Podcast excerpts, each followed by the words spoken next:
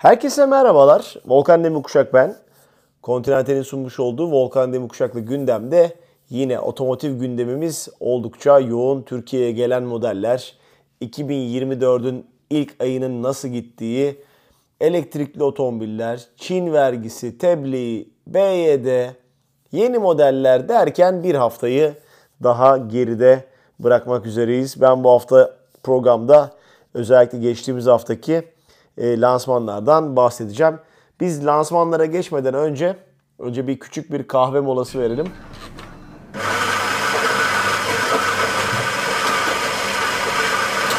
Ben Philips biliyorsunuz Latte Go ile kendime güzel bir kahve yapıyorum. Siz de bir kahvelerinizi alın. Ondan sonra programa başlayalım. Evet, otomotiv gündemi dediğim gibi oldukça yoğun. 2024 yine yoğun başladı. Bir yandan 2023'ün sonundaki müthiş rakam Türkiye gündemini biliyorsunuz belirledi. Türkiye'de tarihin en fazla otomobilin satıldığı sene unvanını aldı 2023 yılı. Ee, tabii bunda ertelenen talep, pandemi, ikinci elde insanların para kazanma heyecanı, iştah bunların hepsinin etkisi çok fazla oldu. Ben böyle bir rakam hakikaten kolay kolay görür müyüz derken rakam tahmin ettiğimizin de ötesine, otomotiv sektörünün ötesine geçti.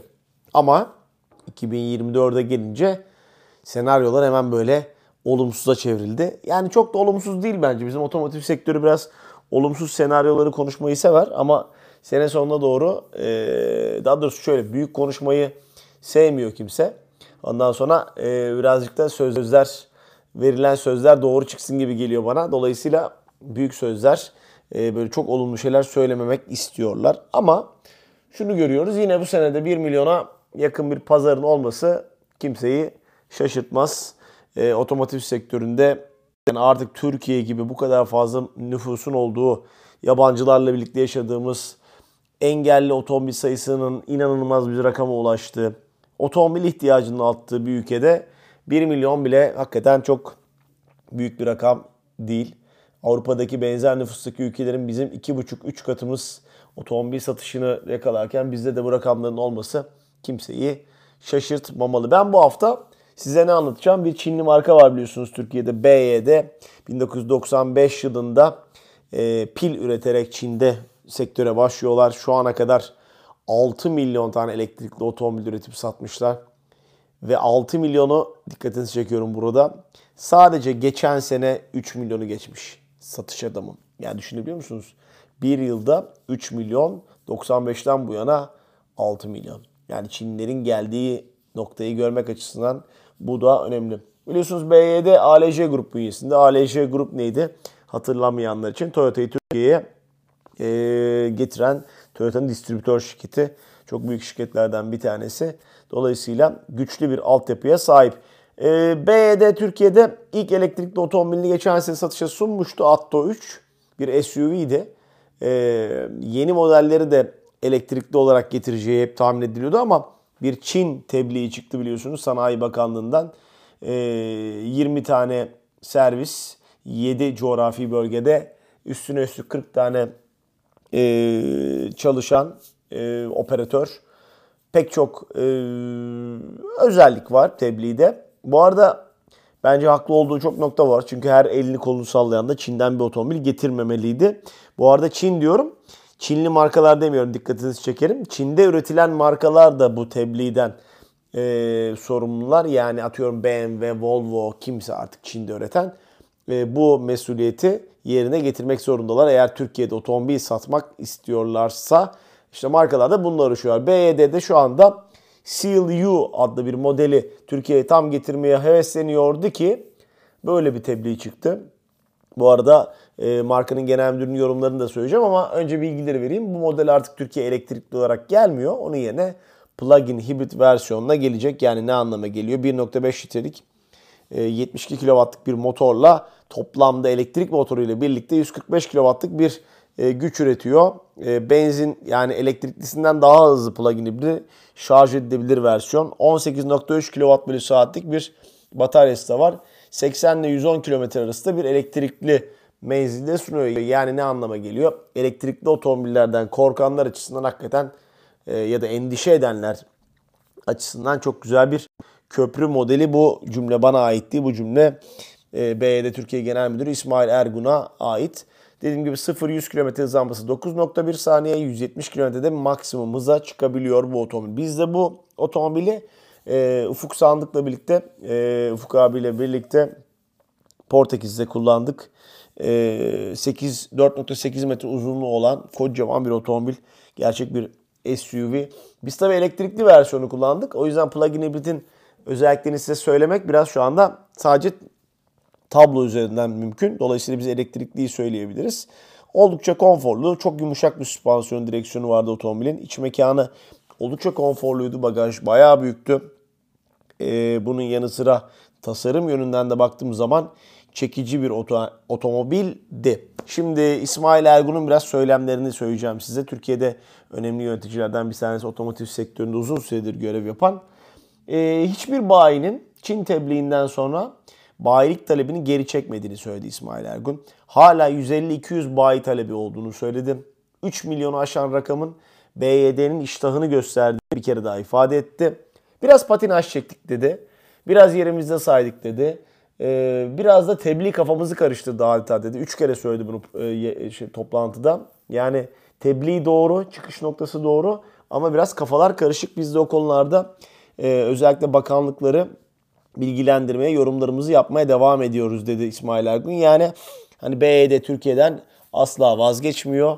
Ee, daha güçlü olabilmek için şu anda altyapı hazırlıklarını e, yapıyor dedi İsmail Ergun. Şu anda 7 e, bayi olmuşlar. E, yavaş yavaş bu rakamda yükselecek. BYD CLU modeli 2024'ün ikinci çeyreğinden itibaren Türkiye'de olacak rekabetçi bir fiyat e, bekliyor e, BYD yönetimi ve bizler tabii ki. Otomobil dediğim gibi tasarım yönünden hakikaten güzel. E, bu programı yapmadan önce birazcık da fiyatları araştırdım. Plug-in hibritler Türkiye'de maalesef çok fazla yoklar vergisel sıkıntılar yaşadıkları için. E, genelde daha yüksek motorlular. BYD orada biraz avantajlı. E, ortalama fiyatlar işte 2,5 ile 4,5 arası. Milyon TL'den bahsediyorum tabii. Dile kolay. Böyle rahat söyledim ama kusura bakmayın. E, dolayısıyla eğer bu bantların altında bir rakamla gelirse CLU'da e, bir yandan da plug-in hibrit pazarını geliştirmiş ve Türkiye'de plug-in hibriti daha çok konuşturmuş olacaktır. Bunu da İsmail Ergun zaten söylüyor oluyor. E, Continental'in sunmuş olduğu Volkan Demirkuşak'la gündemi bu hafta burada noktalıyorum. Yine siz kahveleriniz için güzel bir hafta olsun. Sevgiler, hoşçakalın. Bu arada hem YouTube'da hem Instagram'da hem TikTok'ta soru, yorum ve görüşlerinizi bekliyorum. Hoşçakalın. Evet herkese merhabalar. Kartalkaya'dayız. Her sene olan Şükrü Bey'le olan röportajımızı bu sene Kartalkaya'da gerçekleştireceğiz. Mercedes-Benz Otomotiv Grubu Başkanı Şükrü Bektikan'a konuk oldum. Öncelikle güzel ağırlamanız için, davetiniz için teşekkür ederim. Çok teşekkür ediyorum Volkan. Ayağına sağlık diyorum ben Sağ de. olun. Ee, görüntülerde görebileceğiniz, daha önce tahmin edemeyeceğiniz bir otomobil, bir proje, bir Evet. proje otomobille birlikteyiz. Moncler'le Mercedes bir işbirliğine gitti. Nedir bu onu sorayım önce. Şunu söyleyelim. Mercedes-Benz G serisi senin de çok iyi bildiğin üzere aslında dünyadaki ikonik sembollerden bir tanesi. Hele otomotiv endüstrisinde dizaynıyla çığır açmış bir otomobil. Aynı şekliyle Moncler grubunun da kendi dizaynında, kendi segmentinde yön verdiği pek çok ürünü var. Bu iki tasarım bir araya gelerek yepyeni bir birlikteliği oluşturdular ve buna da Project Mondo adını verdiler. Ve bu otomobili bütün designerlar bir araya gelerek G serisinin ve Moncler'in unsurlarını bir araya taşıyarak yepyeni bir konsept oluşturdular. Bu konsepti dünyanın her yerinde sergiliyoruz. Mercedes-Benz ve Moncler işli- işbirliği içerisinde hem tasarımın hem premiumun, lüksün tanımının e, tarifini nasıl çelişkiler içinde bir araya getirebiliriz diye bakıyoruz. Böyle bakarsak Uzaydan gelmiş bir videosunu da izledik. izledik. Evet, yer çekimsizliği andıran ve e, size duygularınıza karmaşayı veren ama her iki karmaşanın içerisinde de birleşim noktalarını bulduğunuz çok özel bir dizayn. Londra'da sergilendi. e, Paris'te sergilendi ve çeşitli ülkelerde buraya Kore'den geldi. Sergilenmeye devam ediyor. İstanbul'da da bir ay süresince e, Mercedes'in dizayn felsefesini anlatmak adına burada kalacak. E, Mercedes'i sevenlerle, G serisine hayranlık duy- duyanlarla bir araya getirmeye gayret edeceğiz. Baştan söyleyelim yani bu bir proje otomobili. Hani bazen diyorsunuz G serisi böyle mi olacak? G serisi böyle, Böyle olacak. olacak. G serisinin olacağı şekli birazdan Şükrü Bey'le konuşacağız. Hakikaten çok enteresan. Bu arada Monkey'lerde hani Kartalkaya gibi bir yere çok uygun. Çünkü genelde Teşekkür hani böyle dağda falan böyle e, çok tercih edilen markalardan bir tanesi. Bu da benim kişisel yorumum olsun. Şimdi tekrar Mercedes tarafına döneceğiz. Aslına bakarsanız sene hızlı başladı. Evet. Bir yandan da hani geçen senenin o ütopik rakamlarının ötesinde ilk ayında düşer mi düşmez mi eğiliminden sonra biraz engelli, biraz ÖTV indirimi falan derken geçen senenin haydi haydi üzerinde bir rakamla devam ediyor. İkinci ay, üçüncü ay şimdi seçim dönemi nasıl bir yıl bekliyorsunuz? Part part da söyleyebilirsiniz. Valla herkes yarım böyle bir part part beklentisi içerisinde Kolay değil ama biliyorum. kolay değil. Yani bizim e, beklentimiz şu. Esnek olmak zorundayız. Fleksibilitemizi en yüksek seviyeye taşıyacağız ve her ayın içerisinde kendi yolumuzu bulmaya çalışacağız. Artık dönemler üçer aylık, iker, ikişer aylık dönemleri de geçtiler. Her ayın kendi bir hikayesi var. O ayın hikayesinde de biz kendi satışlarımızı en üst düzeye taşımak için ve her zaman olduğumuz gibi neredeyse e, segment liderliğimizi sürdürebilmek için çaba göstereceğiz. İyi rekabet etmeye çalışacağız. Bunun için de bakıyoruz ki pazar şartları çok dinamik, çok değişken. E, o değişimlere ne kadar hızlı uyum sağlayabilirsek o kadar başarılı olacağımızı görüyoruz. Sene bizi sürprizlerle karşılayacak diye gözüküyor. Ocak ayı zaten belli etti. Sürpriz evet. Evet sürpriz. İşte e, dezavantajlı otomobillerin satışı bir anda çok yüksek bir seviyede oldu diye e, ortaya çıktı. Bu satışın gerekçesi olarak. E, Şubat'ın başka bir hikayesi var. E, kısa bir dönem e, ama hala pazar hızlı hareketli. Birazcık da e, çeşitli ekonomik beklentiler insanları satın alma güdüsünü hala ile, ilerletiyor diye görüyoruz. Yani satın alma isteği hiç geriye düşmüş değil. O heyecan devam ediyor. Seçimlerden sonra ne olur e, diye bir beklenti var ama biz çok büyük bir değişiklik Biz olacağını... çok alışkınız böyle şeylere. Evet evet evet. Onun için yılın içerisinde dalgalı bir akışı ne kadar e, durultmaya çalıştığımızla ve ne kadar onu yönetebileceğimizle alakalı bir yıl olacak olarak e, görüyoruz. Ümit ediyoruz ki geçen seneki kadar bir pazar olmayacağını şuradan görüyoruz. Geçen sene ekonomik nedenlerle alım satım yapan pek çok kesim vardı. Biz bunu pazarın %15-20'si gibi e, ölçümlüyorduk kendi içimize baktığımız zaman. E bu kaybolduğunda artık kredi zorluklarını bir araya getirdiğinizde genel olarak %25-30'lar civarında bir düşüşün olması bir önceki 2023 yılına göre sanki normal gibi gözüküyor. Aslında normalleşme süreci. Aslında normalleşme Geçen sürecine çünkü evet, başka yani bir sürreal bir şey yaşadık. 800 binler civarında bir pazar Türkiye'nin bugün ortalama beklenti pazarı haline geldi. Ama altına da düşmemesi gerektiğini Altına hep düş- söylüyorsunuz. Biz aslında diyoruz ki Türkiye'nin potansiyeli bir buçuk milyon. Yani hep anlatıyoruz, sizler de anlatıyorsunuz. Türkiye'de bin kişiye 170 otomobil düşüyor. Avrupa ortalaması 500. Biz bunun çok gerisindeyiz. Çok gerisindeyiz. Mobilite ihtiyacımız karşılanmıyor. Bu açlık bu 170 oranı kaldığı sürece devam edecek. İnsanlar otomobil almak ihtiyacını hissedecekler. E, şu an onu vergilerle, yüksek fiyatlarla baskılıyoruz gibi gözüküyor. E, o anlamda ne zamana kadar bu devam eder derseniz bu pazarın canlılığı e, vergiler eğer bir Yani yer- vanayı gevşetirlerse. evet. Çünkü otomobilin içerisindeki en önemli fiyat etmeni vergiler olmaya başladı. O fiyat etmenine de biz müdahil olamadığımıza göre müdahil olunan yerlerde ne kadar açılıp kapanırsa pazar büyüklüğü ona göre yavaşlıyor veya ilerliyor. Siz pek çok kere dile getiriyorsunuz. Matrah güncellemeleri gerekiyor. Yapılmadığı zaman sonuçlarını hep beraber görüyoruz. Veya vergi artışları oluyor. Sonuçlarını hep beraber görüyoruz. Onun için bu ana etmen çerçevesinde pazar büyüklüğü kendini belli edecektir diye söylemek isterim. Bu arada programımızı dinleyenler programın e, YouTube'daki versiyonunu da izleyebilirler. YouTube'da izleyenler de podcast'ten otomobilde Spotify'da Apple Podcast'i dinleme şansına sahip olabilirler. Böylece bir e, bu hatırlatmayı da yapalım. Abone olmayı da unutmayın. Şimdi e, G serisi çok özel bir otomobil. E, Ağustos'ta galiba yenisi geliyor. bu Yenisi sene geliyor. bir de CL e, Türkiye'de. Ben onu Türkiye'de. şanslıyım.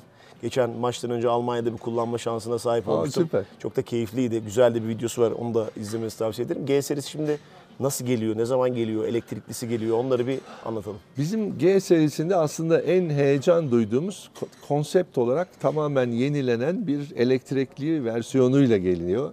Ve e, Amerika'daki videoları çok çok gösterişli popüler oldu. evet. döndü. Kendi etrafında 360 derece dönebilen videolarıyla beraber her tekerlekte bir elektrik motoruyla gerçekten kendisinin segmentinde yepyeni bir yer açacağı e, vaadiyle geliyor. Bunu Ağustos ayından itibaren artık yavaş yavaş Türkiye pazarında görmeye başlayacağız. Tabii e, belki ilk aylarda daha limitli sayılarda olacaktır ama üretiminin giderek e, hızlanacağını, yılın son çeyreğinde ivmeleneceğini görüyoruz. Tüketici tepkilerine de baktığımız zaman G serisi gerçekten bir niş segment. Türkiye'deki e, o segmentte yıllık biz geçen sene 360 civarında bir G serisi satış adedi gerçekleştirmişiz. Ama ürün kısıtları nedeniyle böyle olmuş. Aslında bulunabilirlik Talebi çok daha fazla olduğu belli. Yılın ilk aylarında çok daha Hala yüksek sıra var talep var. G serisinde? Çok e, eskisi kadar demeyelim ama G serisi gene siparişle getirilen bir model. Kişisel dizayn etme e, isteğiniz o modelde fazlasıyla var. E, iç renk dış renk kombinasyonunu kendi isteğinize göre yapmak istiyorsunuz. Onun için belki biraz bekleme zamanı 1-2 aylık var şu anda diye söyleyebilirim. Ama baktığımız zaman 400 adetlik bir ortalama pazarın içerisinde yeni elektrikli modeliyle beraber birazcık daha o, o segmentin... Kaçta kaçı sizce elektrikli olur Şükrü Bey? Şöyle diye görüyoruz. İlk tepkilere bakarsak %20'si, %25'e yakın fena bir oranı değil. öyle olur gibi duruyor. Ama bu hep bir deneyimleme meselesi. Hep konuşuyoruz. Elektrikli e, otomobile geçebilmek için iyi bir ihtiyaç analizi yapmak lazım. O herkese uygunluğu, herkesin kullanımına uygunluğunu iyi analiz etmek lazım. Şu an için biz herhangi bir çekince veya sakınca görmesek de tüketicinin kendi bariyerlerini aşıp aşamadığına da bakmak gerekiyor. Ama ben e, zaman içerisinde o elektrikli oranının e, yükseleceğini tahmin ediyorum. Bugün biz ağırlıklı olarak G400, G450 dizel ve G63 modelini satıyoruz. E, G serisi segmentinde. Elektrikli de burada gerçekten hem torkuyla hem beygir gücüyle bunların içerisinde 63'ün değerlerine yakın e, bir e, performans sergileyen otomobil olarak iyi bir alternatif olacaktır.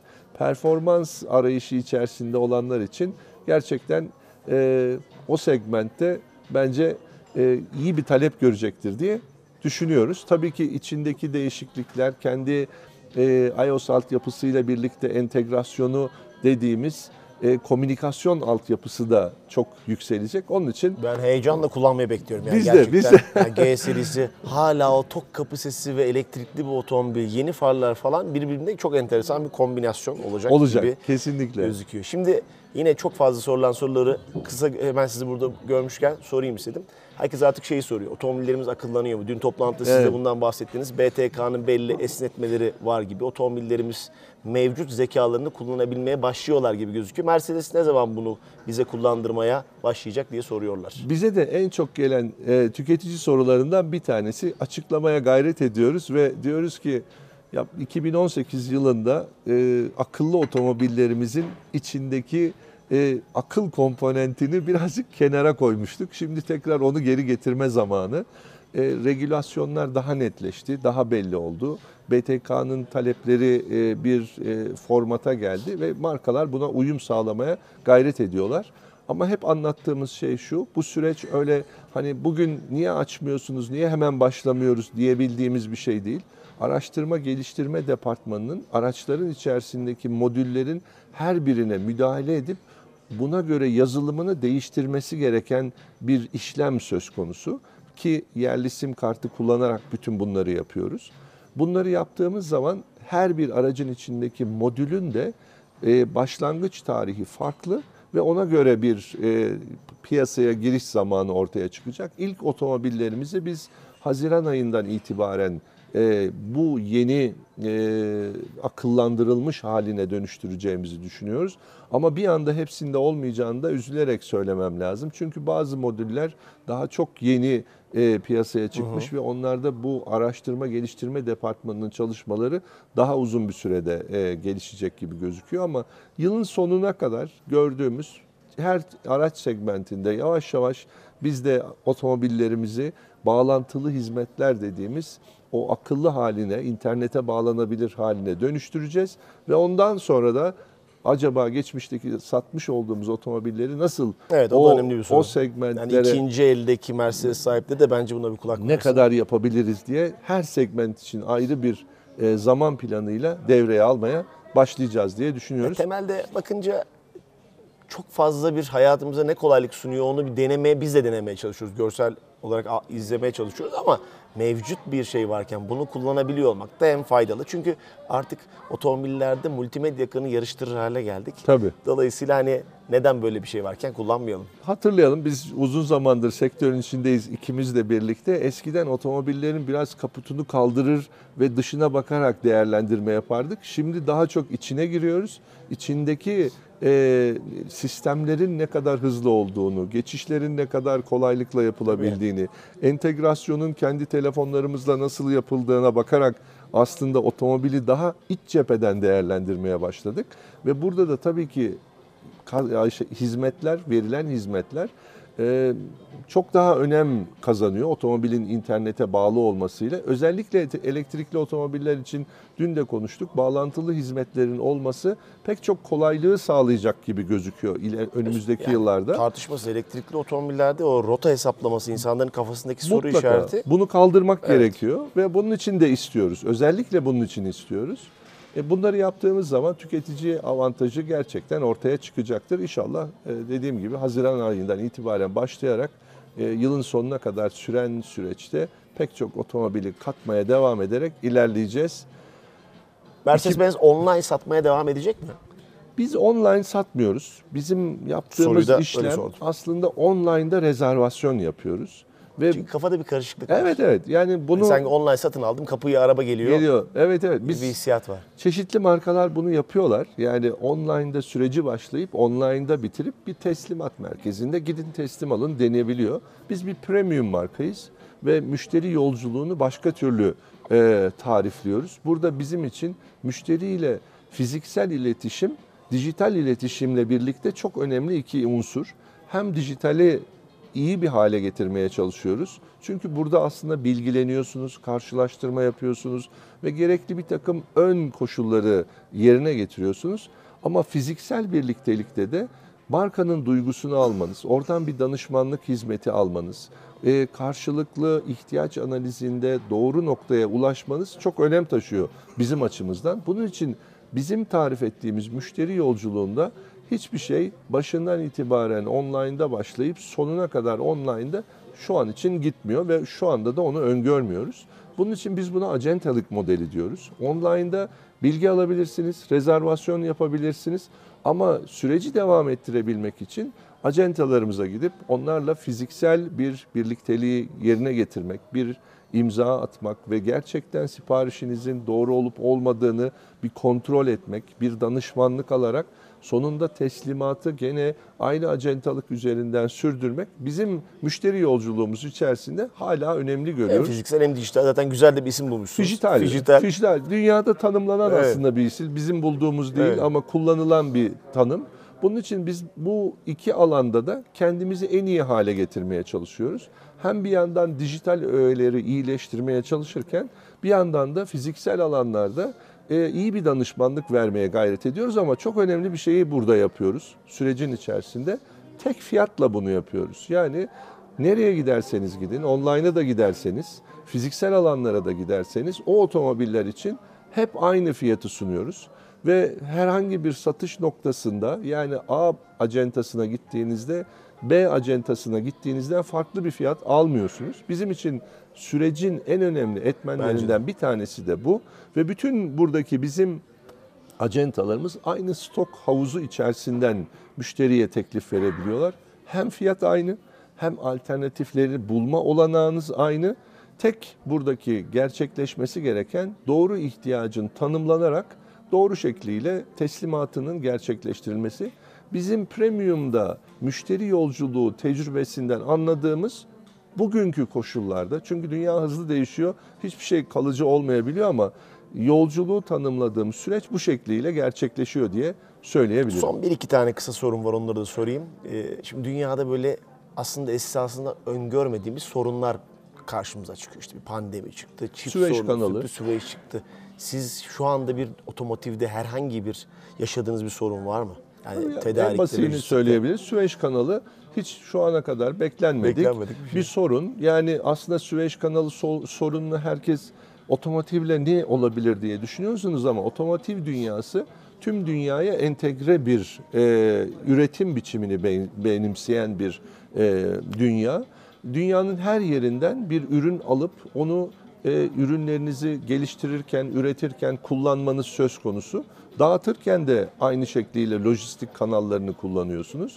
Bugün baktığınız zaman e, Süveyş kanalı dolayısıyla 15 gün uzayan bir yolculuk var. Diyebilirsiniz ki ya 15 günden ne olacak gemiler 15 gün fazla gitsin. Bir, gittiğiniz yol daha uzun. iki süre daha uzun. Ama üç, lojistik kapasitesi çok daha sınırlı. Yani o 15 günü kompanze edecek alternatifleri geliştirmeniz çok daha uzun bir süre alabiliyor. Ve bakıyorsunuz ki siz de duydunuz çeşitli Avrupa'daki fabrikalarda şu an haftalık aralar verilmeye başlanıyor.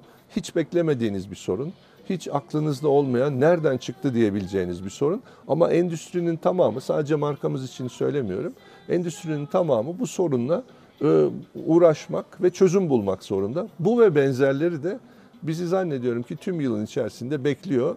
İnşallah daha beklenmedik sorunlar çıkmaz. Son soruyu da şöyle sorayım. Ee, E serisi geldi geçen senenin sonuna doğru Türkiye'de. Türkiye'ye özel bir motorla geldi. Evet. Şimdi merak ediyorum. Çok fazla uğraştınız mı ikna etmekte yoksa Mer- Mercedes Almanya zaten artık komple her şey hazır mıydı? Türkiye'ye özel böyle bir motor üretelim mi yoksa siz gerçekten çok dil döktünüz mü? çok dil dökmemizi Gerek gerektirmiyor. mi? yani onu söylemem lazım. Çünkü biz e, Almanya'daki üretim ağının içerisinde tanımla bizim beklentilerimizi daha en baştan biliyorlar. Çünkü bu pazarın dinamiklerinde belirli bir motor hacmi hep e, ortaya konan bir parametre. O parametreyi biz daha ürün geliştirilirken zaten ortaya koyarak ilerliyoruz. Onun için bir 3-4 yıllık en az bir, bir hazırlık, e, düşünce hazırlığı, program hazırlığı seviyesi oluyor. Ve adapte olabilme süresinde de bize tabii ki belirli segmentlerde fazlasıyla kolaylık gösteriliyor ki GLC'de böyle bir alternatifimiz var. E serisinde böyle bir alternatifimiz var. Pek çok pazarda kullanılmayan e, ve tercih edilmeyen dediğimiz e, bu tipteki parametreleri bizim ülkemiz maalesef kullandığı için yani 1.6 motorlu olacak diye ısrar olduğu için biz de ona uygun bir takım geliştirmeleri talep ediyoruz. Fabrikada bunu her zaman e, olumlu yapabilmek için uğraşıyor diyebilirim. Çok önemli yani gerçekten Türkiye'ye bu seviyede bir otomobilin geliyor olması güzel. Ee, şunu da hatırlatalım. 1.5 litrelik motor izleyenler soruyorlar işte. Çok performanslı mı? Zaten bu otomobilin bence öyle bir performans hedefi de olduğunu tahmin etmiyorum. Ben şunu söylerdim. Yani o E serisi segmentinde ne beklentileriniz var dediğiniz zaman güvenlik birinci sırada, konfor, Konfor. ikinci sırada, performans tabii ki olabilir ama üçüncü sıradaki etmenlerden bir tanesi. Bu segmentin genel temel trend özellikle olarak tabii ki kişisel olarak hepimizin farklı farklı beklentileri orada olabilir. dizel opsiyonu var. Var. Daha yüksek beygire sahip bir opsiyon da var. Bu anlamda bizim buradaki en önemli tüketici beklentisini giderdiğimiz noktalar güvenlik, konfor bence en üst seviyede ve teknolojik altyapı olarak da o segmentin bence bulunmaz e, hani pırlanta taşı gibi bir e, tanımı var. Bunun üstüne tabii ki performansı dediğiniz zaman yeterli bir performansı var, tatmin edecek bir performansı var. Ama benim gözümde bir performans otomobili değil diye de tanımı öyle koymak isterim. Ben de Onun öyle. için bakıyoruz ki tepkilere de içine binip şöyle bir Mercedes dünyasına girdiğini hisseden E serisi tüketicisi gerçekten çok mutlu ve e, o otomobilden tatmin duygusunu yerine getirerek ayrılacaktır. Performans beklentisi içerisinde olan o segmentteki müşterilere pek çok başka alternatif elektrikliler de Zaten dahil sizde olmak çok fazla üzere alternatif var. elektrikliler de dahil olmak Büyük bir üzere seçki var sizde. büyük bir seçenek var. Ona da yönlendirebilirdik derdim. Çok teşekkür ederim Şükrü Beyciğim. Ben teşekkür ederim.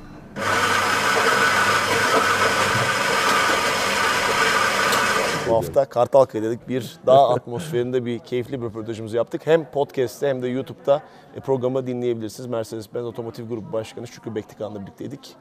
Ee, yeni G serisinin tarihinde öğrenmiş oldunuz. Hoşçakalın. Evet herkese merhabalar. Kartalkaya'dayız. Her sene olan Şükrü Bey'le olan röportajımızı bu sene Kartalkaya'da gerçekleştireceğiz. Mercedes-Benz Otomotiv Grubu Başkanı Şükrü Bektikan'a konuk oldum. Öncelikle güzel ağırlamanız için, davetiniz için teşekkür ederim. Çok teşekkür ediyorum Volkan. Ayağına sağlık diyorum ben de. Sağ olun. Ee, görüntülerde görebileceğiniz, daha önce tahmin edemeyeceğiniz bir otomobil, bir proje, bir Evet. proje otomobille birlikteyiz. Moncler'le Mercedes bir işbirliğine gitti. Nedir bu onu sorayım önce.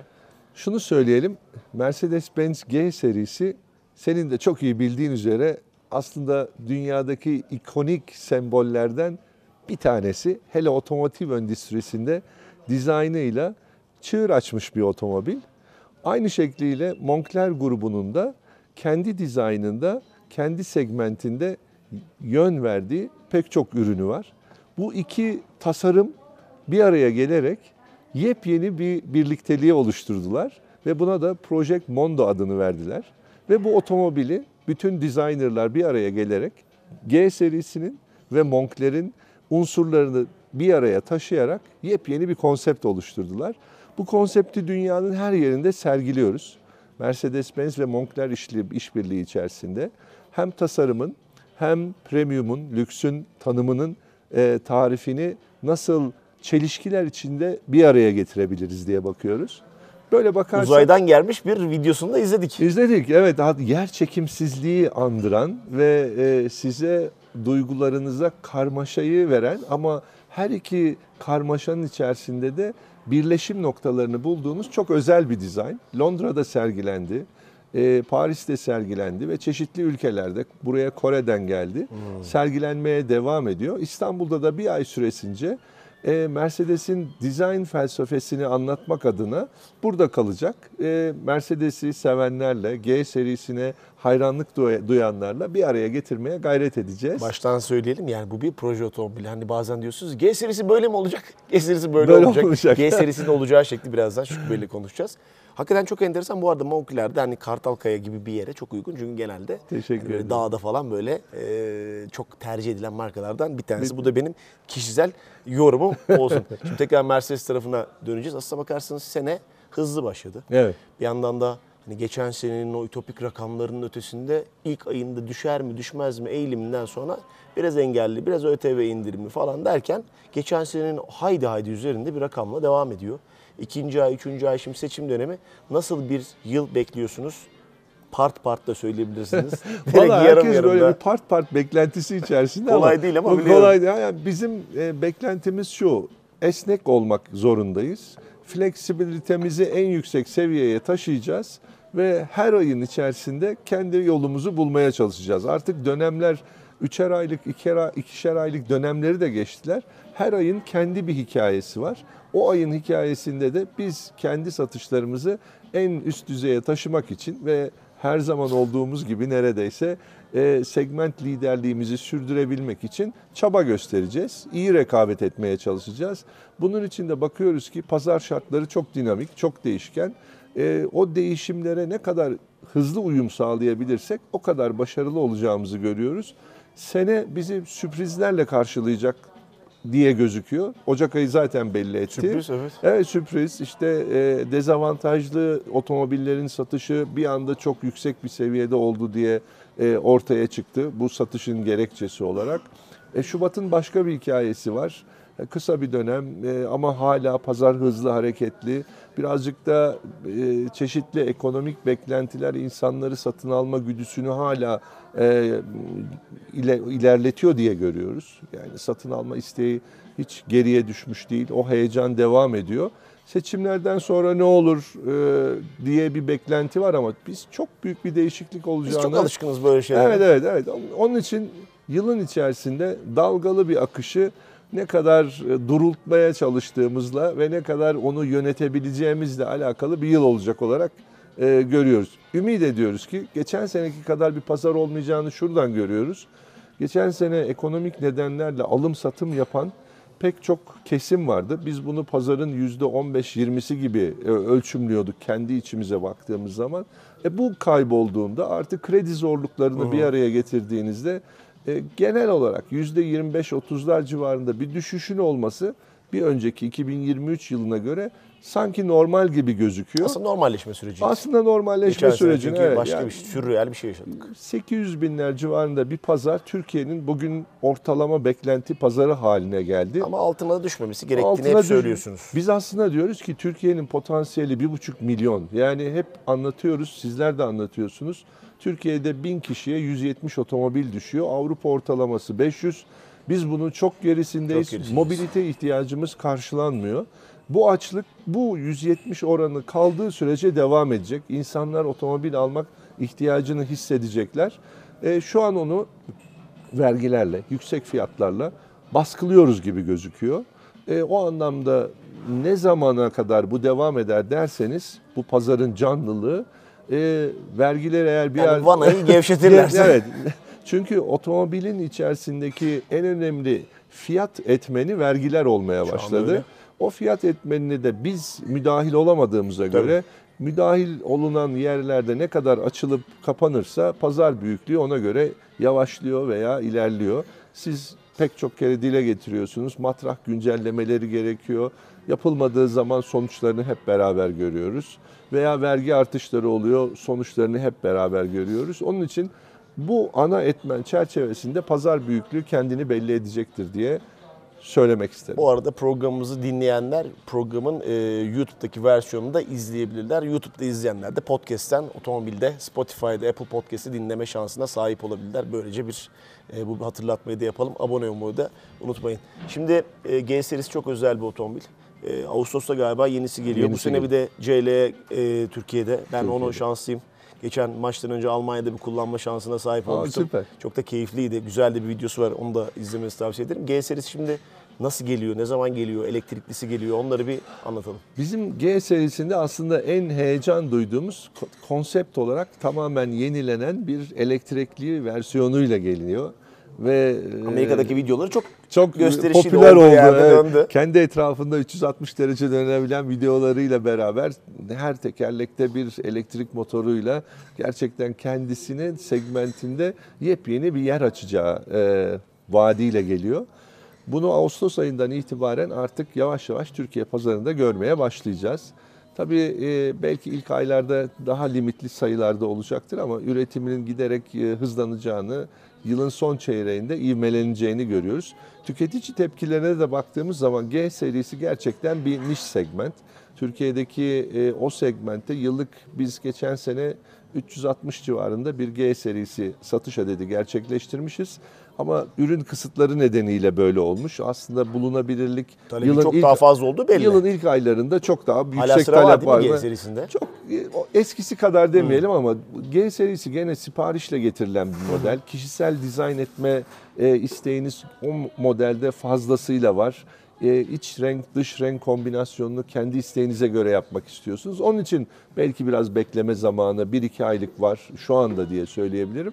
Ama baktığımız zaman 400 adetlik bir ortalama pazarın içerisinde yeni elektrikli modeliyle beraber birazcık daha o, o segmentin... Kaçta kaçı sizce elektrikli Şükrü Bey? Şöyle diye görüyoruz. İlk tepkilere bakarsak %20'si, %25'e yakın fena bir oranı değil.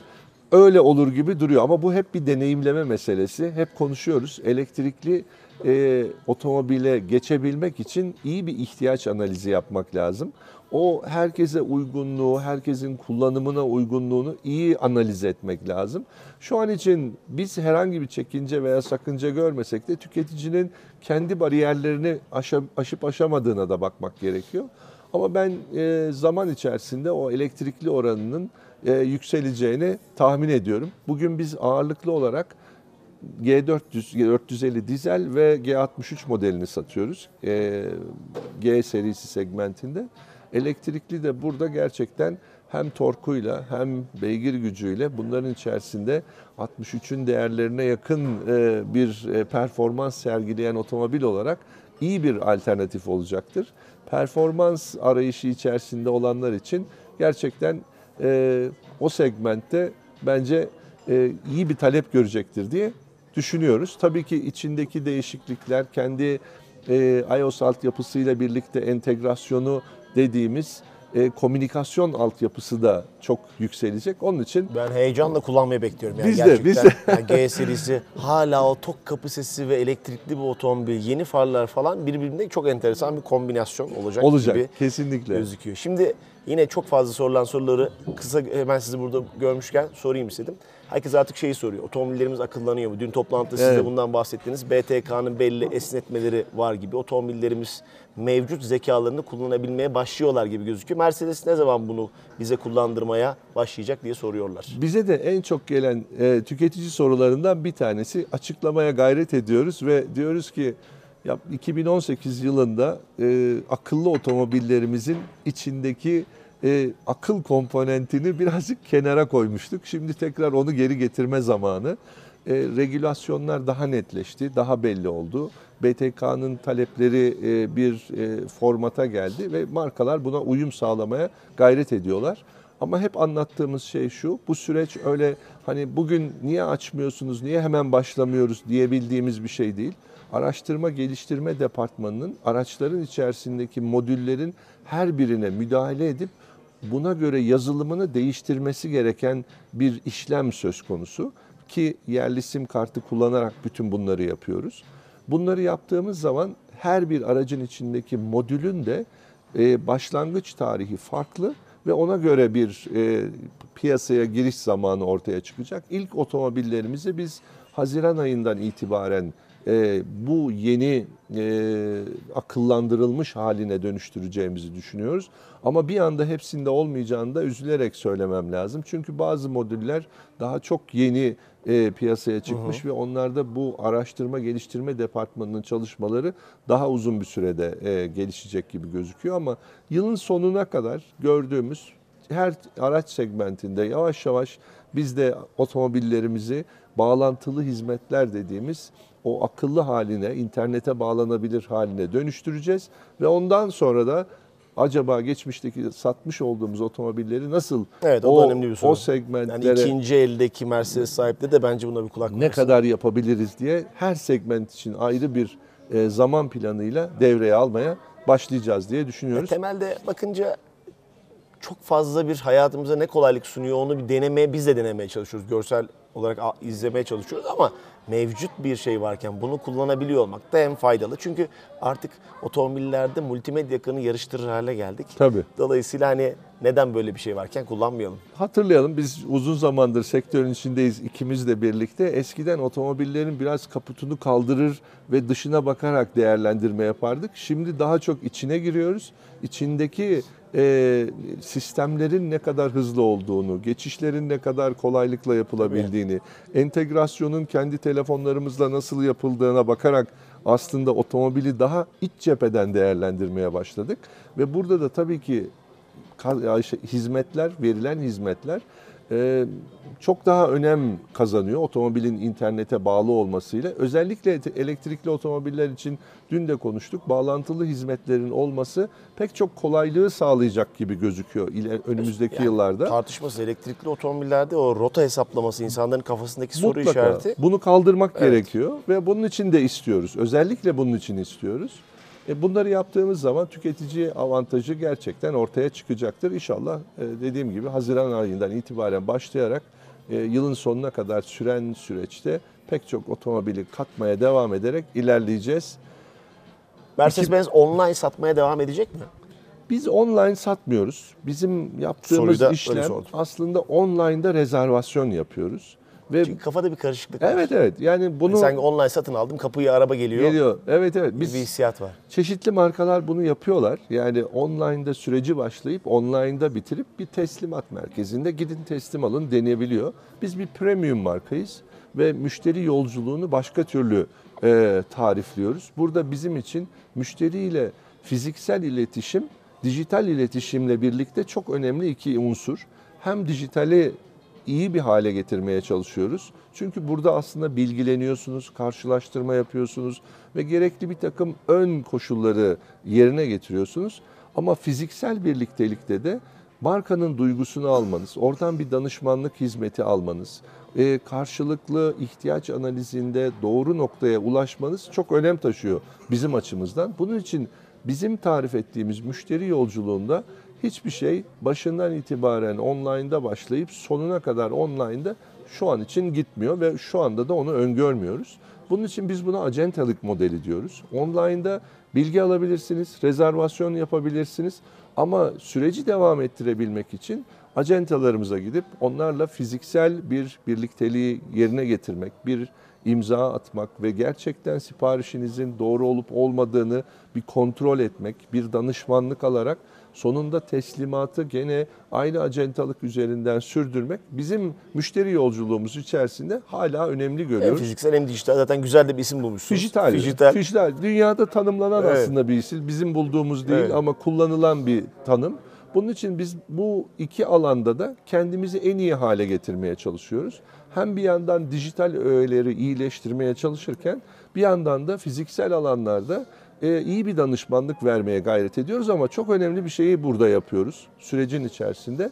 Tek fiyatla bunu yapıyoruz. Yani Nereye giderseniz gidin, online'a da giderseniz, fiziksel alanlara da giderseniz o otomobiller için hep aynı fiyatı sunuyoruz. Ve herhangi bir satış noktasında yani A acentasına gittiğinizde B acentasına gittiğinizden farklı bir fiyat almıyorsunuz. Bizim için sürecin en önemli etmenlerinden bir tanesi de bu. Ve bütün buradaki bizim acentalarımız aynı stok havuzu içerisinden müşteriye teklif verebiliyorlar. Hem fiyat aynı hem alternatifleri bulma olanağınız aynı. Tek buradaki gerçekleşmesi gereken doğru ihtiyacın tanımlanarak doğru şekliyle teslimatının gerçekleştirilmesi. Bizim premiumda müşteri yolculuğu tecrübesinden anladığımız bugünkü koşullarda çünkü dünya hızlı değişiyor. Hiçbir şey kalıcı olmayabiliyor ama yolculuğu tanımladığım süreç bu şekliyle gerçekleşiyor diye söyleyebilirim. Son bir iki tane kısa sorum var onları da sorayım. Ee, şimdi dünyada böyle aslında esasında öngörmediğimiz sorunlar karşımıza çıkıyor. İşte bir pandemi çıktı, çip Süveyş sorunu kanalı. çıktı, Süveyş çıktı. Siz şu anda bir otomotivde herhangi bir yaşadığınız bir sorun var mı? Yani en tedarikte, basitini lojistikte. söyleyebiliriz. Süveyş kanalı hiç şu ana kadar beklenmedik, Beklenmedik bir bir, şey. sorun. Yani aslında Süveyş kanalı so- sorununu herkes otomotivle ne olabilir diye düşünüyorsunuz ama otomotiv dünyası tüm dünyaya entegre bir e, üretim biçimini be- benimseyen bir e, dünya. Dünyanın her yerinden bir ürün alıp onu e, ürünlerinizi geliştirirken, üretirken kullanmanız söz konusu. Dağıtırken de aynı şekliyle lojistik kanallarını kullanıyorsunuz. Bugün baktığınız zaman e, Süveyş kanalı dolayısıyla 15 gün uzayan bir yolculuk var. Diyebilirsiniz ki ya 15 günden ne olacak gemiler 15 gün fazla gitsin. Bir, yol, gittiğiniz yol daha uzun. iki süre daha uzun. Ama üç, lojistik kapasitesi çok daha sınırlı. Yani o 15 günü kompanze edecek alternatifleri geliştirmeniz çok daha uzun bir süre alabiliyor. Ve bakıyorsunuz ki siz de duydunuz çeşitli Avrupa'daki fabrikalarda şu an haftalık aralar verilmeye başlanıyor. Hiç beklemediğiniz bir sorun hiç aklınızda olmayan nereden çıktı diyebileceğiniz bir sorun. Ama endüstrinin tamamı sadece markamız için söylemiyorum. Endüstrinin tamamı bu sorunla e, uğraşmak ve çözüm bulmak zorunda. Bu ve benzerleri de bizi zannediyorum ki tüm yılın içerisinde bekliyor.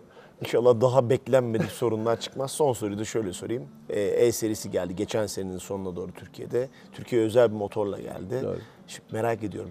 Çok fazla uğraştınız mı ikna etmekte yoksa Mer- Mercedes Almanya zaten artık komple her şey hazır mıydı? Türkiye'ye özel böyle bir motor üretelim mi yoksa siz gerçekten çok dil döktünüz mü? çok dil dökmemizi gerektirmiyor. mi? yani onu söylemem lazım. Çünkü biz e, Almanya'daki üretim ağının içerisinde tanımla bizim beklentilerimizi daha en baştan biliyorlar. Çünkü bu pazarın dinamiklerinde belirli bir motor hacmi hep e, ortaya konan bir parametre. O parametreyi biz daha ürün geliştirilirken zaten ortaya koyarak ilerliyoruz. Onun için bir 3-4 yıllık en az bir, bir hazırlık, e, düşünce hazırlığı, program hazırlığı seviyesi oluyor. Ve adapte olabilme süresinde de bize tabii ki belirli segmentlerde fazlasıyla kolaylık gösteriliyor ki GLC'de böyle bir alternatifimiz var. E serisinde böyle bir alternatifimiz var.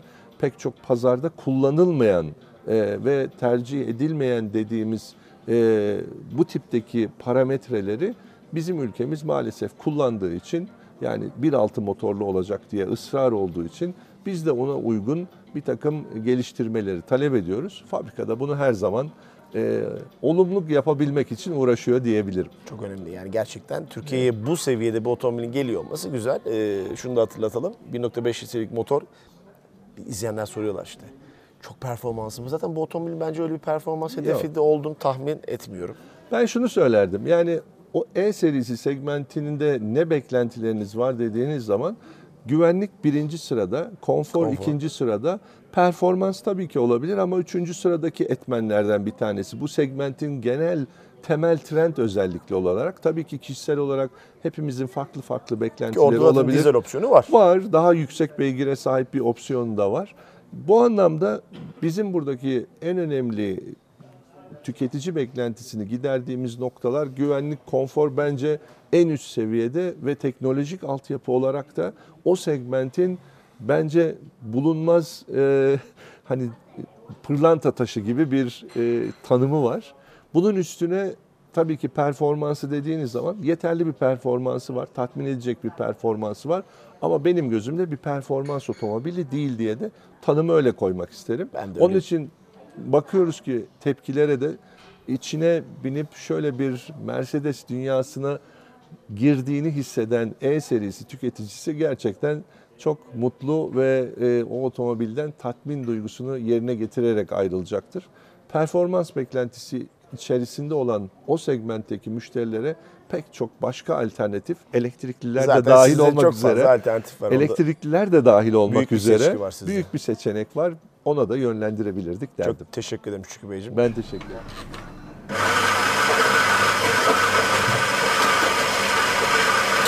Bu hafta Kartalkaya dedik bir dağ atmosferinde bir keyifli bir röportajımızı yaptık. Hem podcast'te hem de YouTube'da e, programı dinleyebilirsiniz. Mercedes-Benz Otomotiv Grubu Başkanı Şükrü Bektikan'la birlikteydik. Ee, yeni G serisinin tarihinde öğrenmiş oldunuz. Hoşçakalın.